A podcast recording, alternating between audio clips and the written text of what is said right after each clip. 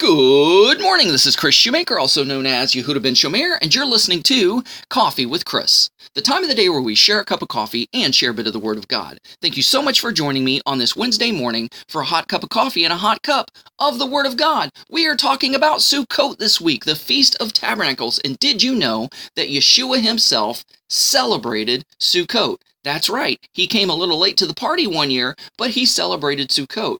For it says in John chapter 7, after these events, Yeshua was walking about in Galilee. He did not walk in Judea because the Judean leaders wanted to kill him. Now the Jewish feast of tabernacles was near. Therefore his brothers said to him, Leave here and go to Judea, so your disciples also may see the works you are doing. No one who wants to be well known does uh, everything in secret. If you're doing these things, show yourself to the world. For not even his brothers were trusting in him. Now, these were his biological brothers, the brothers that were born from Mary and Joseph. Verse 6 Therefore Yeshua said to them, My time has not yet come, but your time is always at hand. The world cannot hate you, but the world hates me because I testify that its works are evil. You go up to the feast. I'm not going to this feast because my time has not yet fully come. After saying these things, he stayed in Galilee. But after his brothers went to the feast, he also went, not openly, but secretly. Then the Judean leaders were searching for him at the feast and kept saying, Where is this fellow? There was a lot of murmuring about him in the crowd. Some were saying he's good, but others were saying not so, he misleads the people. Yet no one spoke openly about him for fear of the Judean leaders. Uh, so, uh, we find Yeshua here in John 7, verse 37 through 38, on the very last day of Sukkot. Uh, so it says, On the last day, the great day of the feast, Yeshua stood crying out, saying, So he went secretly, he went to the party late, but at the last day, he finally, you know, reveals himself and he says, If anyone thirsts, let him come to me and drink. He who believes in me, as the scripture says, out of his heart will flow rivers of living water. Now, if one carefully studies the Talmud and Jewish tradition, you'll find where Yeshua even added himself into these uh, Jewish traditions, these things, as well as the prophecies in the Torah, that is the law, and the Tanakh, the prophets or the Old Testament.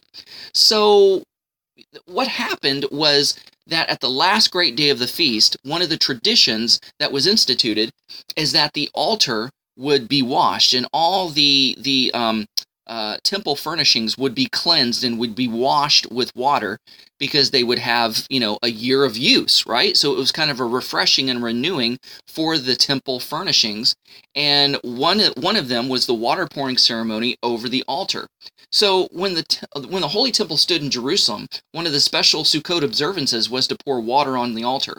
The drawing of the water for this purpose was preceded by an all-night celebration in the temple courtyard on the 15 steps leading uh, to the inner court stood the Levites while playing a variety of musical instruments. Oh, there was dancing and juggling and and and uh, torch lighting and and huge oil lamps, and uh, it illuminated the entire city.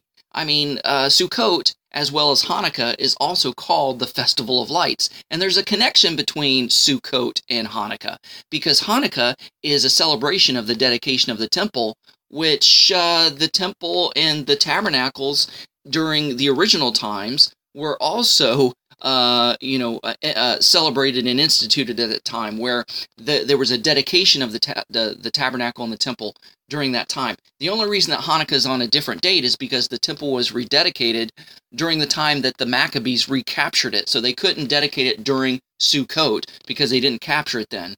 So, just a little side note there. It says the singing and the dancing went on until daybreak, when a procession would make its way uh, to the Shiloach spring, which flowed in the valley below the temple, to draw water with joy. One who did not see the joy of the water drawing celebration, declares the sages of the Talmud, has not seen joy in his life. Uh, so there was a great water pouring ceremony, and so Yeshua uh, kind of put himself into this tradition, and he, uh, you know, he alluded to this when he said, "If anyone is thirsty, let him come and drink of me." Connecting himself to the drawing of water and the water pouring ceremony on the altar. Uh, he who believes in me, says the scriptures, out of his heart will flow rivers of living water, which denotes joy. This flowing out of the heart represents joy, which the water pouring ceremony the sages say if you haven't seen the water pouring cer- ceremony, you haven't you don't know what joy is. You haven't seen joy in your life. So I think it's a really interesting that not only we hear, we learn that Yeshua celebrates Sukkot, but he also infuses himself into not just the prophecies of the Old Testament, but the traditions that were instituted by the Jewish leaders. Guys, thanks so much for listening. Go out there and have a great day. Shalom and God bless.